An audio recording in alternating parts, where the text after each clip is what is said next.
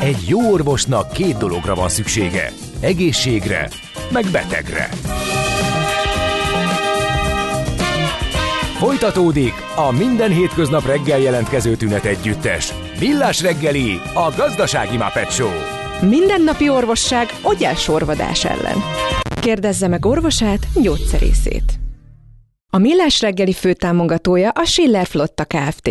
Schiller Flotta is rendtakár. A mobilitási megoldások szakértője a Schiller Autó tagja. Autók szeretettel. A Millás reggeli főtámogatója a Magyar Nemzeti Bank. Jó reggelt kívánunk, kedves hallgatóink! 8 óra 10 perckor gördül tovább a Millás reggeli Express vonata itt a Rádió Café 98.0-án. Ki a gőzöst, ki a gőzöst igazítja, az Kántor Endre és aki pedig a segít nekem, mert ő a jegyszedő Mihálovics András. Igen. Akinek elmondanám, hogy minimális áremelkedéssel indult a karácsonyfa szezon, András, Végre. és nagyon fontos, Miért? hogy a Nordman feny... fenyőt. Így írják? Most már így.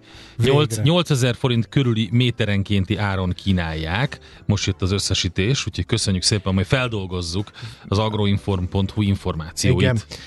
És egy breakinget nem tartottunk meg, a hallgatók meg nehezményezik. Hatalmas siker!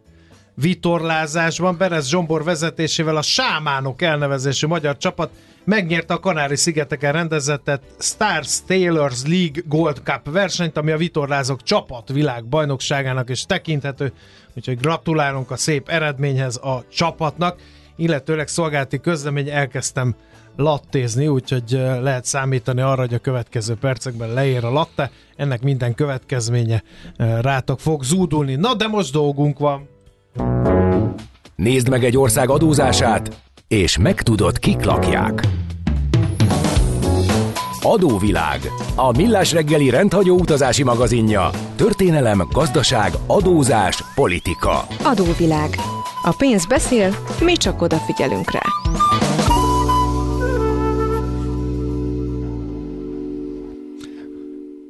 Azon belül is, az adóvilágon Igen. belül, mivel foglalkozunk? A zöld adókkal, zöld. amit beharangoztam, hát ez egy nagyon érdekes, nagyon érdekes történet. Ugye nyilván kettős célja lehet egy ilyen adónak. Egyrészt ugye az, hogy a nem helyén való nyersanyagok és technológiákat visszaszorítsuk azzal, hogy ezeket megadóztassuk, és ezzel egyszer, mint pénzt teremtsünk azokra a technológiákra és erőforrásokra, amelyekkel meg ezt a zöldülési célt el lehet érni. Csak hogy Hát milyenek vagyunk mi emberek, szavakban nagyon zöldek, tettekben kevésbé, de hogy ez mennyire így van, vagy mennyire nem Gerendi Zoltánnal a BDO Magyarország ügyvezetőjével, adótanácsadó partnerével majd elfilozofálgatunk ezen. Szervusz Zoli, jó reggelt kívánunk! Jó reggelt, sziasztok! No, hát ez én van, deja vu érzésem van nekem ezzel kapcsolatban, nem? A sárga mellényesekre gondolok, amikor azt mondták, hogy üzemanyagra rárakják a zöldadót a franciák, és erre hát hetekig tartó nagyon súlyos zavargások törtek ki. Igen, hát ez, ez ugye rengeteg mindent befolyásol, de talán ez is a célja, csak ennek azért kell, hogy legyen egy ritmusa legyen.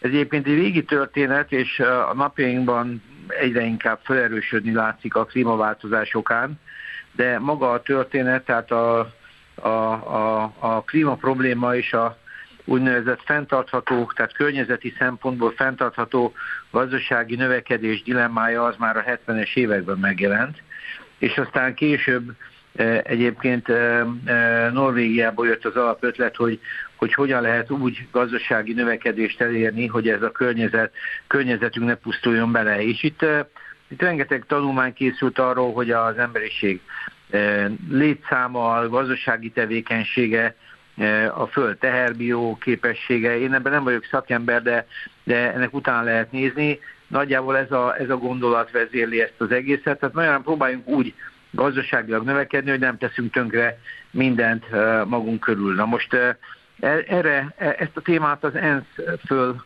fölkarolta, és hát ugye ennek, ennek van most a konferenciája Dubajban, ez a COP28, ez a 28. konferencia, de, de ennek egy korábbi rendezvényén fogadták el, tehát 2015-ben a, a úgynevezett Párizsi Egyezményben a klímaváltozásról, tehát az volt az egyik leg, legerősebb cél, amit elfogadtak, hogy, hogy gyakorlatilag a, a, a üvegházhatású gázoknak a kibocsátását valamilyen módon az országok korlátozzák.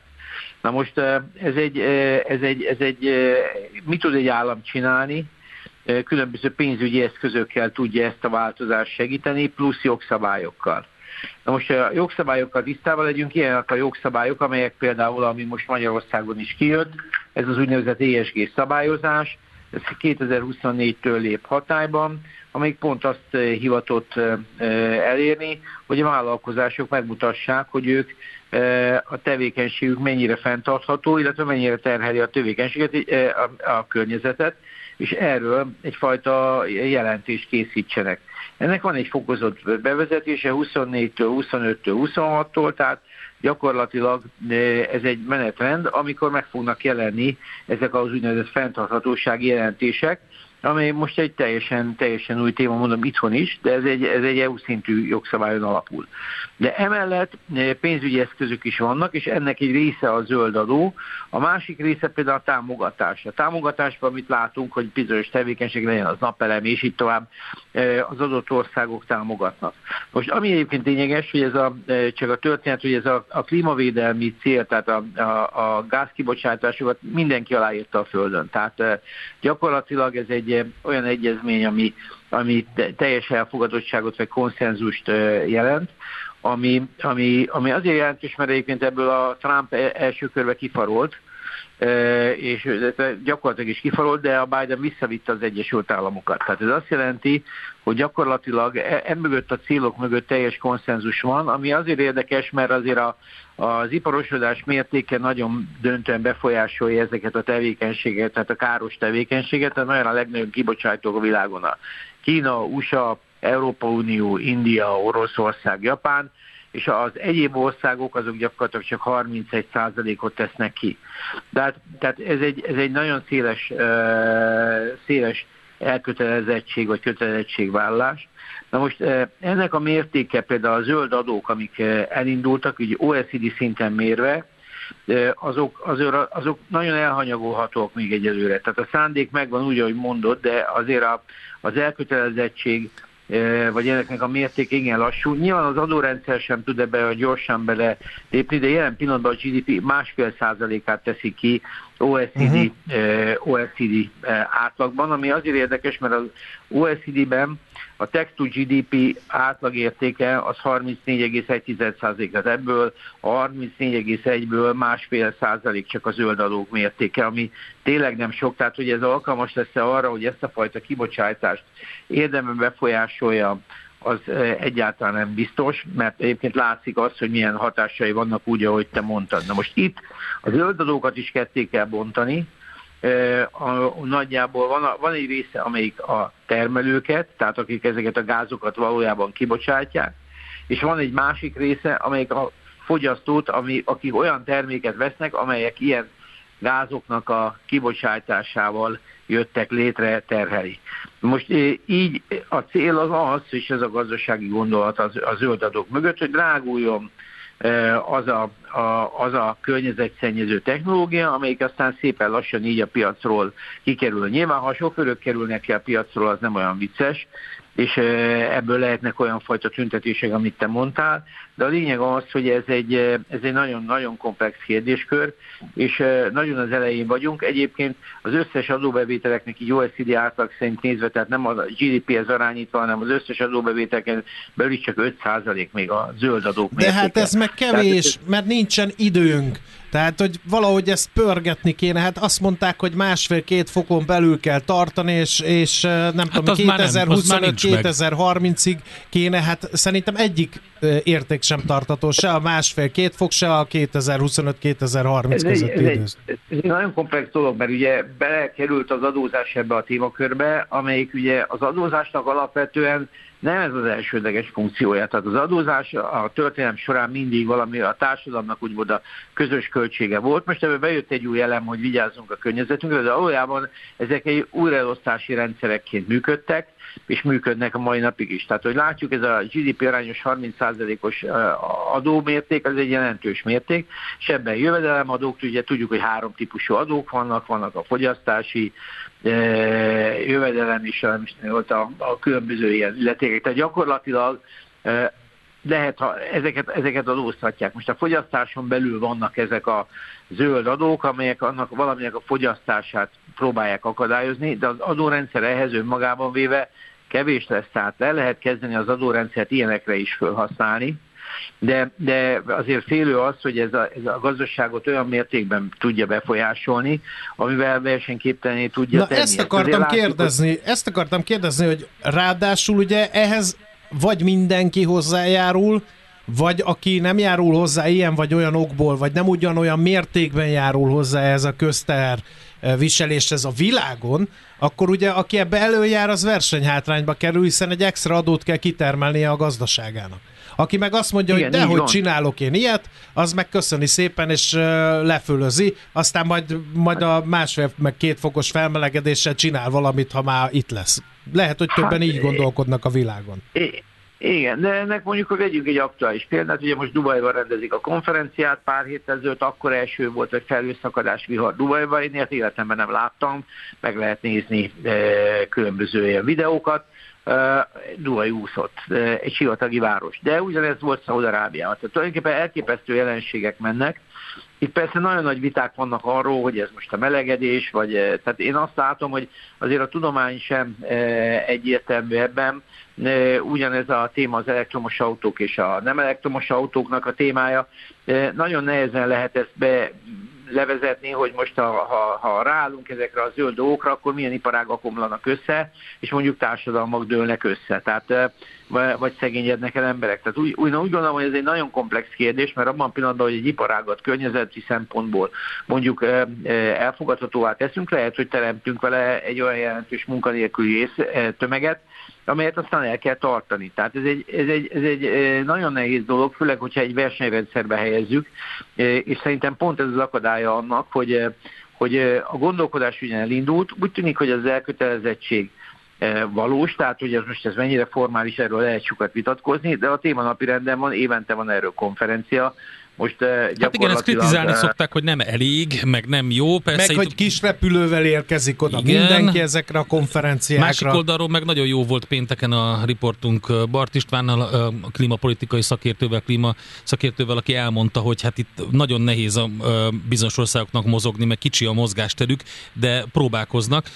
Minden esetre, ha visszavisszük a nagyon a, a földhöz ragadt, vagy az üzleti részére ezt az egészet, akkor itt van az ESG, amit te is mondtál, a reporting előírásokig. Ugye itt azért most azzal kell szembenézni sok mindenkinek a cégeknél, hogy az előírás is megvan, ezt el, ezt el kell készíteni, meg kell csinálni, ez borzasztó bonyolult, növeli a bürokráciát, de közben tényleg erre kezdett el figyelni a világ, erre kezdtek el figyelni a befektetők is. Egyetértek, ez így van. Ugye pont ez a kérdés, amit te mondtál, hogy mondjuk egy ilyen riporttal, ha ezt mi az EU-ba előírjuk, és ez pénzbe kerül, és egy vállalkozásnak többet kell költenie, ettől nem lesz zöldebb, ettől a gondolat erősödik, tehát ettől a kibocsátása e, igazából nem fog csökkenni, ezzel csak a transzparencia fog növekedni, uh-huh. az, hogy a kívülállók is megismerik pontosan, hogy az a tevékenységhez képest de milyen környezeti terhelés, vagy mi, mi kapcsolódik.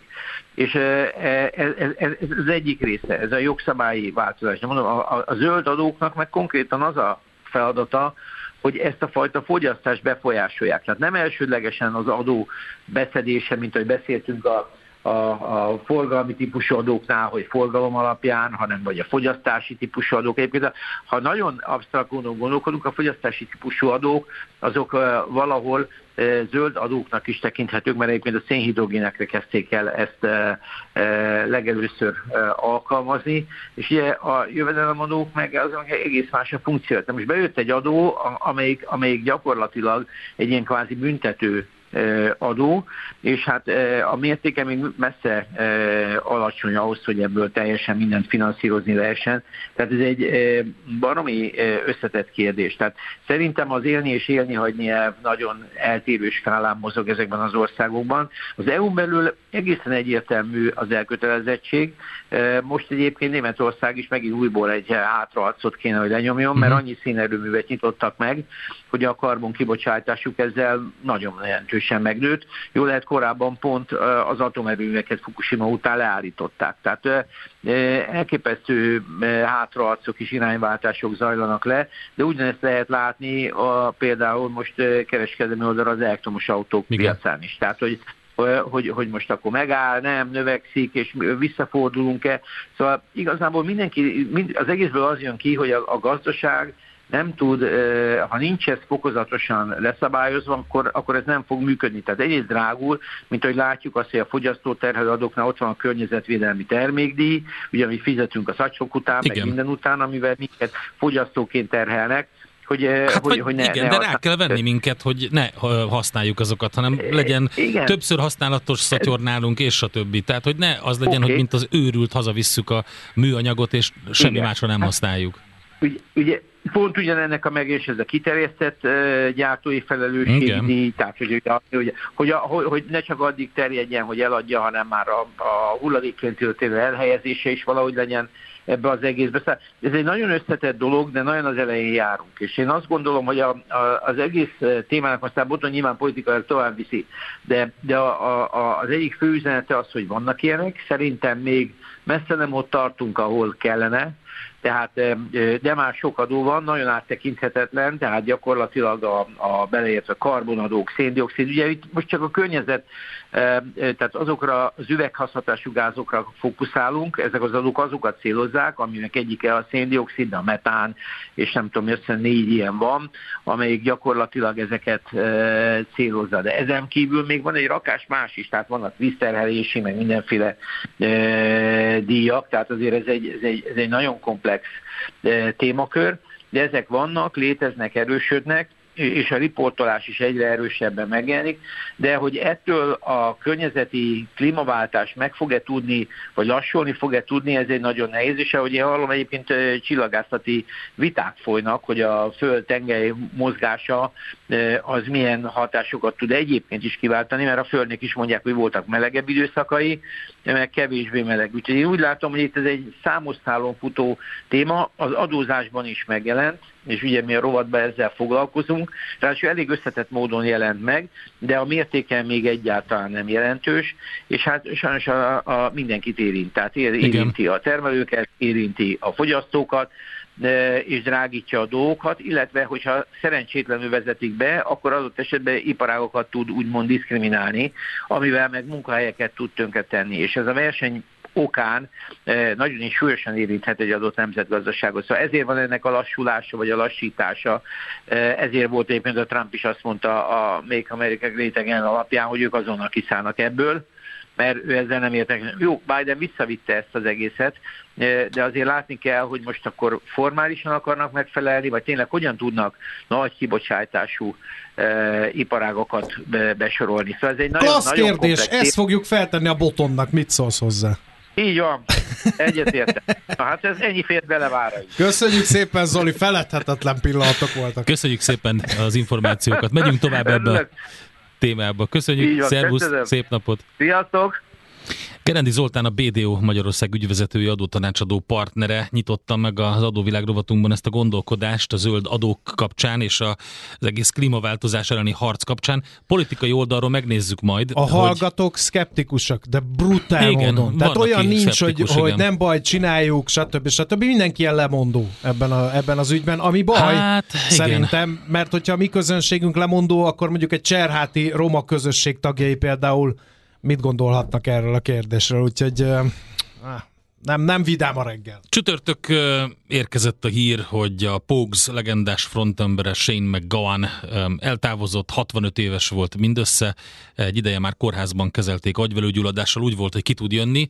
A felesége nyilatkozta, hogy most már elhagyhatja a kórházat, de rosszabbodott az állapota, úgyhogy hát biztosan mindenkinek van egy emléke Shane McGowanről. Megosszam az én haverom. Az, az ember, aki nem mosott soha fogat többek között, de senki nem tudta úgy a, a, leg, a, legjobb, a... a legjobb megemlékezés ever Na. az üzenőfalomon az egyik cimborámtól, hogy miután értesült arról, hogy természetesen, hogy a Pox frontembere elhunyt, engem egyszer leköpött a hősök terén a koncerten, ez volt. Nyugodj békében címbi, úgyhogy nem neheztelt Hát rá. igen, a punk és az ír-skót folk zenét zseniálisan párosító Shane McGowan. Sajnos nem csütörtök reggel van, hanem hétfő reggel, de a dal az csütört, az, az bocsánat, az ked reggelről szól, tehát ne, nem ked van, hanem hétfő. Folytatódik az adóvilág. A Millás reggeli rendhagyó utazási magazinja. Nézd meg egy ország adózását, és megtudod, kik lakják. Adóvilág. A pénz beszél, mi csak odafigyelünk rá.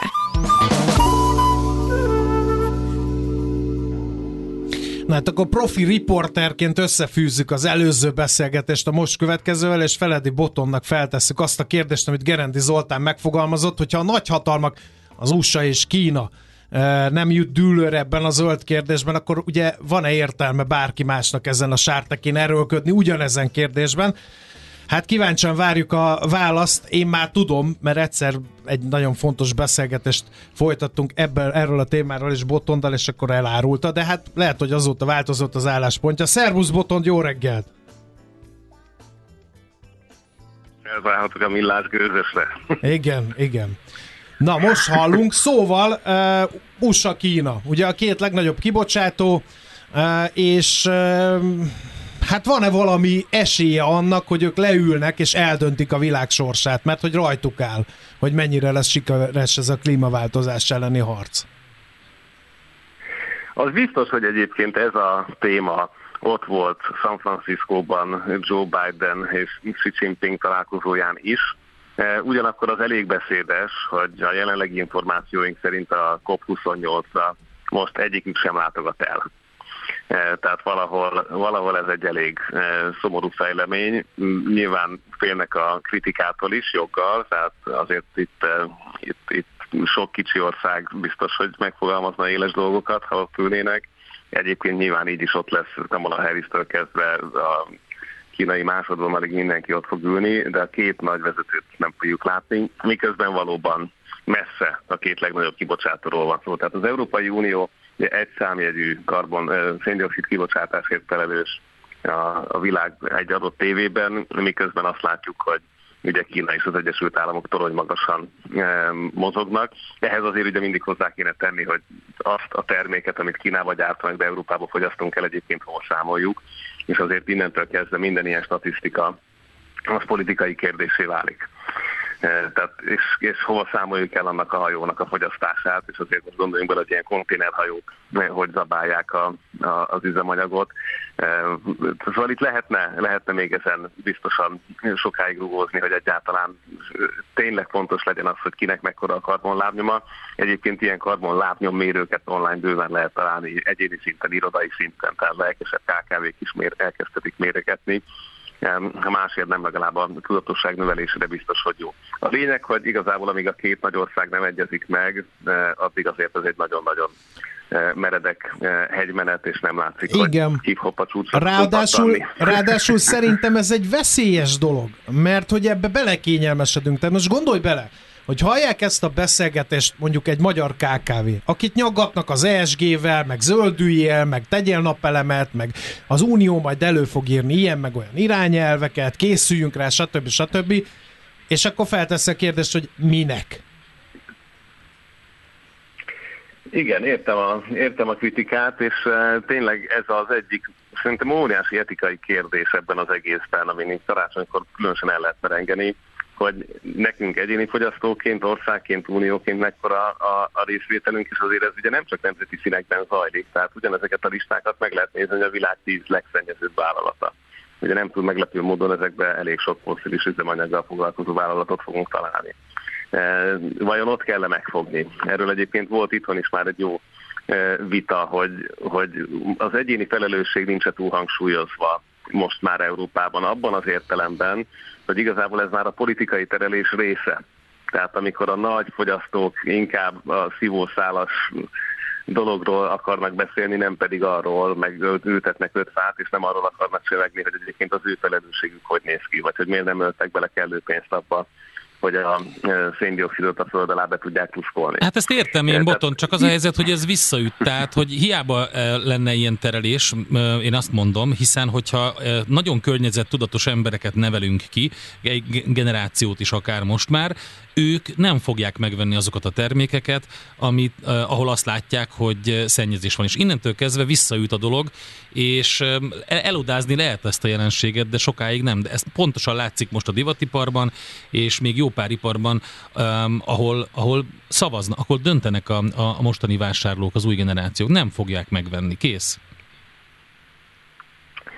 Hát ez egy iszonyú izgalmas kérdés. Egyetértek, hogy van egyfajta mondjuk urbánus fiatal tudatosság növekedés ebben, ez teljesen egyértelmű. Demográfiailag azonban az ő eh, lábnyomuk az ugye sajnos nem nagy. Még kicsi, igen. egy elég egy fordított piramisban vagyunk, és gazdasági értelemben pedig ugye részben erről szól a, a politikai destabilitás egyik olvasata, hogy hogy van az, hogy ugye ilyen sok fiatalnak nincs lakása, nincs vagyona, e, miközben a vagyon nagy részén ugye 50-60 év feletti korosztály, e, mondjuk a vagyon 80%-án ott üldögél.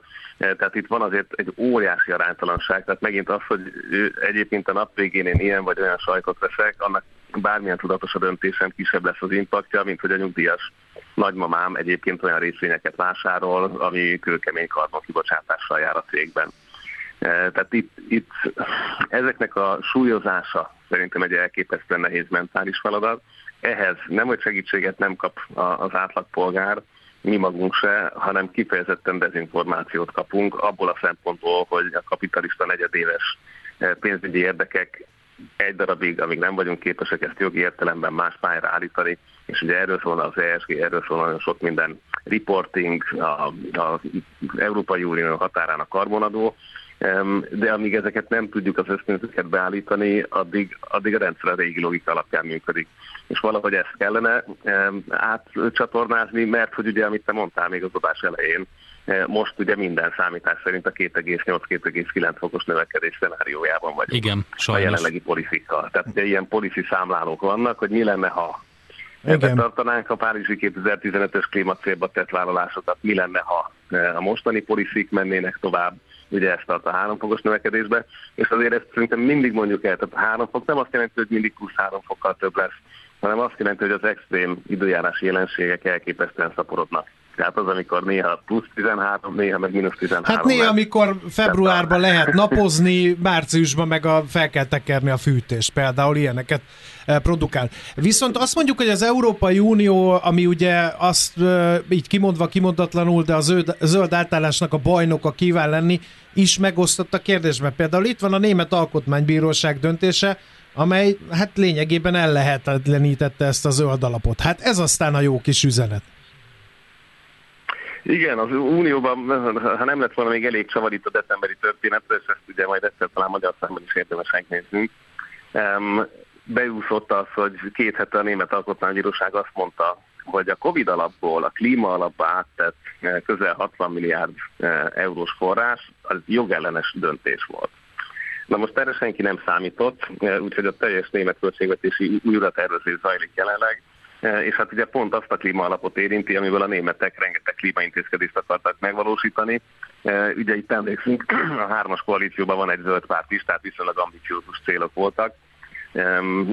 A hőpumpa cserénél már egyébként a társadalmi ellenállás is látszott, tehát az is látszik, hogy amikor megint csak teljesen mm, a társadalomban nagyjából egyenlő alapon akarjuk szétosztani a költséget, tehát hogy mindenki cseréljen pumpára, vagy mint a Zsilé Zsonnál ugye Franciaországban, amikor a benzinbe, a üzemanyagárba került beépítésre a zöldadó, az, az egyszerűen nagyon-nagyon kevés igazságos. Tehát azt is látjuk, hogy igazából akár az európai társadalomban is a felső 10-15 százalék a karbonkibocsátásnak a hatványozottan nagyobb mértékért felel, miközben a társadalom alsó decilisei pedig eh, hát ezt azért nem produkálják, mert nem utaznak el tajföldre repülőgéppel kétszer évente. Eh, tehát ebben is van egy elképesztő aránytalanság. Most a, a német alkotmánybírósági döntés, amely teljesen jogi kérdés volt egyébként, tehát ez nem klímáról szól, csak a klímát érinti a döntés kimarata. Ugye ez most még az európai terveket is átírja, tehát németek, mint legnagyobb nettó befizető, nem nagyon tudnak emelni a költségvetésen, mert egyszerűen most uh, otthon kell tüzet oltani. E, és hát kitört a nagy klímacsata az Európai Parlamentben is. Tehát ugye még nyár elején a természet visszaállítási törvény, a Nature Restoration Law kapcsán az Európai Néppárt állt bele kőkeményen abba, hogy azért nem kell ennyire kapkodni, nem kell ennyi pénzt hirtelen itt ott elkölteni, a gazdák érdekei is mennyit számítanak. Emlékszünk a holland választáson, még regionálisan a holland farmerpárt milyen erősen feljött. Úgyhogy az látszik, hogy itt, itt formálódik egy ellenlobby, aki ha aránytalanul kell, hogy viseljen költséget, vagy ehhez nem kap kellő állami támogatást, vagy valamilyen más módon adókedvezményeket, akkor egyszerűen annál erősebb érdekcsoport, mint hogy át lehessen rajta verni. És ez nincs átgondolva. Tehát ez a, és ezt hívjuk a just transition, tehát az igazságos átmenet problémának, hogy igazából meg kéne nézni a legnagyobb kibocsátókat, ki milyen arányban tud részt venni a költségeiben ennek az átállásnak. Tehát ez, ez nem egy diadalmenet, ennek költsége van, akkor, hogyha egyébként másfél fokra tudunk állni, és sokkal nagyobb költsége lesz, hogyha 2,9 vagy bármilyen másfél fok fölötti szenárióba megyünk, és onnan kezdve viszont egész biztos, hogy hát ennek nagyon durva társadalmi stabilitási problémái lesznek. Uh-huh. hát figyelj... a klímakövetkezményeknek és a még nagyobb költségeknek. Igen. Uh, és egyébként meg mi történik akkor, mert megint a beszélgetésünkre utalnak, ami ugye nem nyilvánosan zajlott, de mondtad, hogy Hiroshima pont jöhet a klímaváltozásba, ami egyszer csak az van, mert hogy egy olyan nagyon bonyolult összetett rendszer ez a klíma, megjósolni nem lehet, hogy mikor mondja azt, hogy na elég, és akkor innentől megállíthatatlanul és rohamosan romlik a helyzet a Földön, akkor, majd, akkor majd felgyorsulhatnak ezek az események? Tehát olyan lesz, mint a Bruce Willis féle Armageddon filmben, hogyha jön az üstökös, akkor csak összefog a világ, hogy, hogy valamit tegyen ellene? Hát, vagy mint a néz felbe, hogy nem fog össze. Bizony. tehát a, a, a Jaj, probléma, ugye, tehát ez igen. egy Ez egy, ez egy olyan Azt mondtuk, probléma, Botont, hogy a te feladatod most Igen. az, hogy a, a reményt elhozd az embereknek. Ez volt, ezt beszéltük meg. Nem, mert azt fogja mondani, hogy hajrá Szabó néni, és bontja a vonalat. Ilyet nem tennék veletek, de eh, nagyon gondolkozom, hogy hogy fogalmazzuk meg. Tehát a matematikai probléma, ami ezekből a modellekből ismert, azok ugye alapvetően sokkal szűkebb rendszereket írnak le. Tehát meg tudjuk nézni, hogy mi van, ha leáll a tengerállomás, és mi van, ha nem áll le. De az, hogy egyébként a, az extrém időjárás, a felmelegedés, az olvadó jéghegy, az emiatt változó vízszint, és hogy mindezek hogyan alakulnak egymásra, milyen hatást gyakorolnak, az az, az amit szinte momentán nem tudunk kiszámolni teljességgel, és bizonyossággal pedig biztos nem. Tehát azt nem tudjuk megmondani, hogy ha ez bekövetkezik, akkor 2032-ben lesz a következő lépés. Ez egy komplex rendszer, eh, ami egy picit ilyen dzsengás. Tehát egy darabig lehet kihúzogatni tét nélkül a dolgokat, és egy adott pillanatban pedig valahol ennek csúnya következménye lesz, és igazából én azokat a tanulmányokat látom szaporodni, akik azt mondják, hogy alábecsüljük eh, ezeknek a kockázatát. Tehát az, hogy egy biodiverzitás részleges összeomlása, akár kontinensen, akár a tenger eh, adott mélységében, akár egy adott tengeri szakaszon, földközi tengeren. Eh, ugye ezek azok, amik, amik nem tudjuk utána megmondani, hogy mivel járnak. De hát ha csak egy példát mondok, csak az, hogy ugye Kelet-Afrikánál a kínaiak elviszik az összes halat. Az ugye ott ilyen 5-10 milliós népességi mozgásra jár, akik addig az elmúlt száz években halászatból értek. Ezek az emberek bemennek belső Afrikába, ott viszont stabilitás probléma keletkezik, mert nyilván nem e, értenek egyet ezek a törzsek egymással. E, értető okokból erőforrásokért harcolnak. E, na most ilyen nagyságrendekkel nagyobb történetek előtt állunk. Hát ez, ez és hiába gondoljuk azt, hogy itt Európába el tudunk küldögélni, és Európa sok szempontból egy megkíméltebb terület ennek, de ha azt nézzük, hogy a, a, a teljes migrációs élelmiszerbiztonsági probléma ezt hogy fogja sújtani, akkor azért e, nem spórolhatjuk meg azt, hogy a fejlett világ nevébe gondolkozzunk a délről, és ennek, ahogy mondjátok, a legnehezebb feladványa a Kína-USA kapcsolat, mert hogy képzeljétek el, hogy ugye Kína még a 90-es évek elején, amikor ez a klímapaneles e, történet kialakult, akkor ugye fejlődő országként lett kategorizálva, és ő a mai napig fejlődő országnak tartja magát, tehát nem akarja E, tulajdonképpen tőkésíteni a déli országokat azért, hogy kevesebb e, széndiokszidot bocsássanak ki. Tehát ez, ez e, azért finoman szólva egy mély politikai csata, hogy lehet-e elérni, hogy Kína is fejlett országnak tekintse magát, és részt vegyen ebben a felelősségvállalásban. Hát, fú, innen szép nyerni, igen. Azt írja a hallgató, átvette a szerepetet. A Jenga az jó példa, mert ha összedől újra lehet építeni, és kezdhetjük előről az egészet. Hát ez egy párszor megtörtént, de a civilizációk pusztulnak el közben, úgyhogy... Nem tudjuk, hogy a dinók jönnek-e megint, vagy mi. Tehát az még nem derült ki, hogy akkor melyik lapot húzzuk fel a talomból. Okay. Um, és nincs, tehát nincs megjósolva, hogy ezt meg kell nyerjük. Tehát ez, ez rajtunk múlik, és...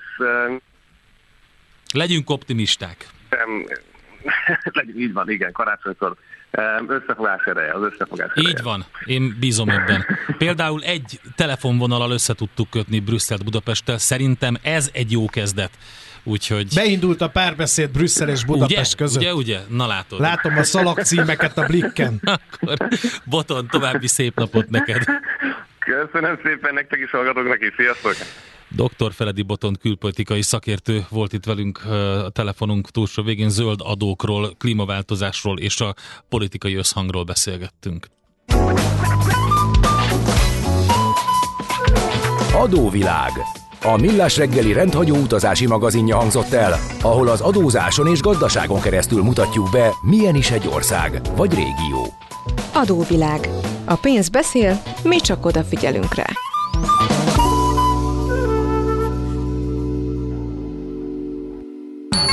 Jé, hát ez meg micsoda? Csak nem. De, egy aranyköpés. Napi bölcsesség a millás reggeliben. Hm, ezt elteszem magamnak. Azi Asborn 75 éves volt. Mikor? Tegnap? Tegnap előtt? Mm, valamikor a hétvégén, igen. Természetemnél fogva őrült vagyok, és az őrülteknek nincs szükségük gyakorlásra, csak magukat kell adniuk, mondta Azi Asborn, aki csodák csodájára megélte a 75 éves kort. Nem tudod, hogy az információ özönben mi a fontos, mi a piacmozgató? Gyors jelentések, gazdasági mutatók, események? Csatlakozz piaci hotspotunkhoz, ahol friss és releváns információ vár. Jelszó Profit. Nagy P-vel.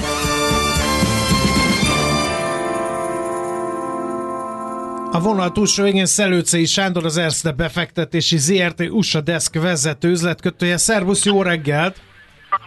Szervusz, sziasztok! Hogy húz Amerikában a tőzsde? Mik a kilátások, mik hát a sztori? Nagyon húz fölfelé. Nagyon húz fölfelé, ugye egy százalékos pluszban zárt az elmúlt hetet, és megérkeztünk a, a híres nevezetes Mikulás rallihoz, Ugye egyébként a statisztikák szerint nem a Mikuláshoz ö, ö, csatlakozik, hanem december 10-től mérik itt ö, már, ö, most már azt mondhatnám, hogy több száz éve ezt a dolgot, és hát azt kell tudni róla, hogy ö, nagyon jó a statisztikája. Az elmúlt ö, 120 évben, amióta ezt folyamatosan monitorozzák, 78%-ban emelkedett a piac, tudott emelkedni, és nem is keveset egyébként erre a két hétre, vagy körülbelül két hétre 4%-ot. A szép. Úgyhogy ez egy, egy érdekes szituáció. Hát most kíváncsiak leszünk, hogy most ebbe az évben is fog ez a statisztika nekünk Mikulás csomagot hozni, és nem csak a, a virgácsot kapjuk meg. Még egy érdekességet hozzátennék ez a, a dologhoz, hogy az elmúlt évtizedekben a forintban is kialakult hát nem is tudom ennek mi a neve, nem Mikulás Rajnak hívnám, fogalma sincs, még, még ezen gondolkodik Hát el. mondjuk hívjuk a, a legnagyobb címletű magyar bankjegy alapján Deák Rallinak. Na, Deák Rally, ez nagyon jó, ez érdekes. Tehát, hogy a forint is hasonló ö, dolgokat ö, csinál, tehát kb. ilyen december 10-e és december 20-22-ig bezárólag, tehát kb. két hétben 8 forintot szokott az elmúlt 15 évben erősödni átlagosan. Hát most ezt több, több mindenre fogják, hogy ez lehet az egyébként, hogy a, a, a magyarok, mikor ugye több százezer magyar hazatér karácsonykor, mint nyugati vendégmunkás, akkor ezeknek a, a váltásoknak, konverzióknak a, ez a hatása. Aha. Hát jó, ez igen, ezek ilyen, ki tudja, hogy ez így van-e. Minden esetre meg van ágyazva az amerikai Mikulás Ralinak, mert elég jól ö, teljesítette az elmúlt időszakban, elindult fölfele.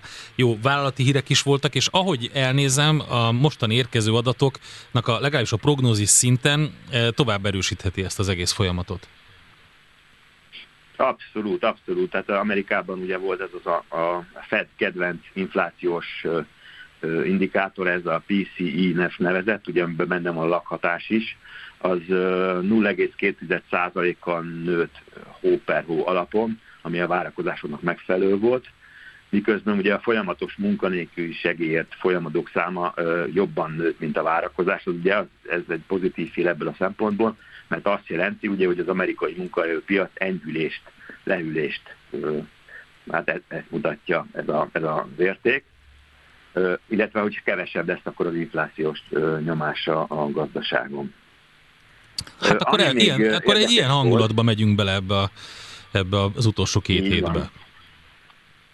Így van, ami még érdekes volt, és azt még megemlíteném, hogy a, a, a dollár, vagy az aranynak az ára az a 2000 dollár fölé került, és most már többször is fölötte zárt. Ugye ez az a dollár, vagy az arany az nagyon lomha áruféleség, nagyon ritkán kezd rendbe, valamikor öt évet is szunyókál, és most sokan mondják, hogy megvan, lehet, hogy eljött az idő, és az arany elkezd majd rallizni, akár több évig is, tehát ugye ez is benne van a pakliba. Uh-huh. Na, akkor nézzük az aranyat is. Várjuk az adatokat, reménykedünk a jó hírekben, és hát akkor jó kereskedést. Ilyen, ilyen hangulatban aztán lehet. a puskaport. Igen, szárazon tartjuk a puskaport, így van. Így van, így van. A Teslát mondjuk kiadjuk a, a ja, tényleg. mit gondolt? Ne, nehogy véletlenül tehát, kihagyjuk a Teslát, mert megórolnak annak rajongói. Szóval mi van a Cybertruck-kal? Hát most ugye elvileg ugye múlt héten kijött a, a, a Tesla, hogy lesz akkor pickup truck, Igen. ez a Cybertruck, és hát viszont 50%-kal drágább árat mondott, mint ahogy négy évvel ezelőtt, hát nyilván azóta volt egy kis infláció, és két további verziót, egy 80 ezer dollárosat, meg egy 100 ezer dollárosat is beígért. Igazából a piacot nem annyira hatotta most meg ez a dolog, tehát ennyi mínuszba volt. Meglátjuk. Még szerintem az Elon Musknak még rengeteg minden van a tarsójában, de meglep minket majd a következő Az időszakban. Biztos. Igen. Ez most nem jött be Ilon, de várjuk a következő nagy dobást. Köszönjük szépen az összefoglalót. Köszi, köszi Jó, jó munkát nektek, jó kereskedést. Szelőcei Sándorral az Ersze befektetési ZRT USA Desk vezető üzletkötőjével beszélgettünk. A Millás reggeli piaci hotspot rovata hangzott el. Azonnali és releváns információért csatlakozz piaci hotspotunkhoz. Jelszó Profit. Nagy P-vel. Megérkezett Czoller Andi, beleszagolt a levegőbe, a és azt mondta, mmm, a Mikulás, megjött a Mikulás. Mikulás Tiszta nem piriben. Vagyok. Akkor az nyegúrácska, tök mindegy. Bár ú, az most rosszul cseng. Nem, nem Mikulás, ne viccelj. Az orosz-ukrán hát fenyőfa dísz, van, a fülében. Meg észrevetted? Fenyőfa. Nem, az, az nem egy fenyőfa, olyan. De hát az, hogy tuszkolta be a füles alá. Én nem láttam. Látod? Nagyon aranyos. Egy Na nő mindegy, mindenre képes. Szóval akkor maradjunk a Manónál, az angol száz mitológiában, az nyegúracska, az most... Uh, Elugrálok itt a piros nem, cipőben. Piros az a Mázdi András, hogy egy jó az, hogy mindent megbocsát. Úgyhogy... Nem, a macinak nem feltétlenül. Sőt, ez az egyetlen esély. Az egyetlen esély is. Erre, erre bazírozva haladunk tovább a 9 órás blogba. Takarmány és trágya rovarokból. Ez a következő beszélgetés címe, ezzel folytatjuk. Az elhangzott műsorszám termék megjelenítést tartalmazott.